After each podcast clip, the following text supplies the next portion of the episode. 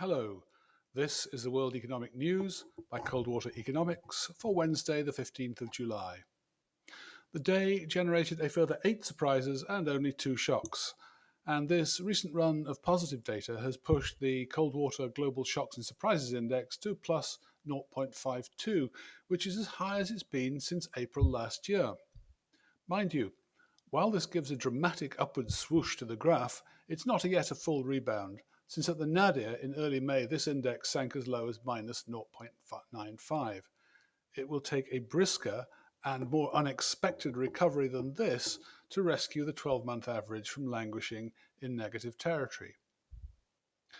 The US released industrial data for June, which showed industrial production up 5.4% month on month, manufacturing production up 7.2% month on month, and capacity utilization rates climbing back a further 3.5 percentage points to 68.6. Yesterday, I talked about how Eurozone and UK industrial production in May was 18.9% below what it had been in February. In the US, the February to May shortfall was slightly less at 15.4%, and June's data leaves that production gap only 10.8% below February's level the damage done to the US industrial base has been less dramatic than in Europe, and the recovery seems to be further advanced. I have to say that shows up in the US Shocks and Surprises Index too. Right now it stands at plus 1.5, whilst at its worst in May it fell to minus 1.1. So the surprise of the rebound does match the shock of the initial slump. In Europe, however, the index has recovered only to plus 0.3 from a May low of minus 1.5. So far in Europe, then, the surprise of the recovery isn't offsetting the initial European shock. Over in Asia, Indonesia's June trade data was much stronger than expected, with exports up 2.3% year on year and 1.9 standard deviations above trend, while imports were down 6.4% only and were 2.3 standard deviations above trend. There are a couple of things to notice about this. First, it resulted in a $1.27 billion trade surplus, which is up a billion from last year. This is part of a fairly remarkable turnaround we've seen in Indonesia's trade position. In the first half of this, this year, it has managed a surplus of 5.5 billion, whilst in the same period last year there was a deficit of 1.9 billion. As we've seen elsewhere, the collapse of trades values has tended to be relatively better news for countries with relatively precarious trade balances rather than for those enjoying a trade surplus. Thailand is in a similar position.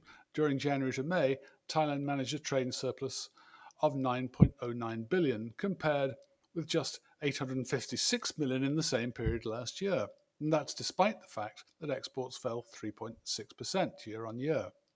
By contrast, South Korea's trade surplus in the first half fell to 11.5 billion US dollars from 19.5 billion in the same period last year. But before we get too excited about Indonesia's June trade recovery, there's another thing, factor we've got to think about Ramadan.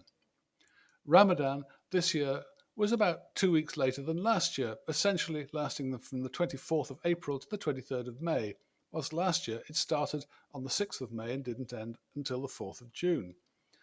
That means you got an extra few working days in June this year and a few less in May compared to last year. And when you look at it, the degree of surprise in June's exports and imports almost exactly matches the size of the shocks we saw in May.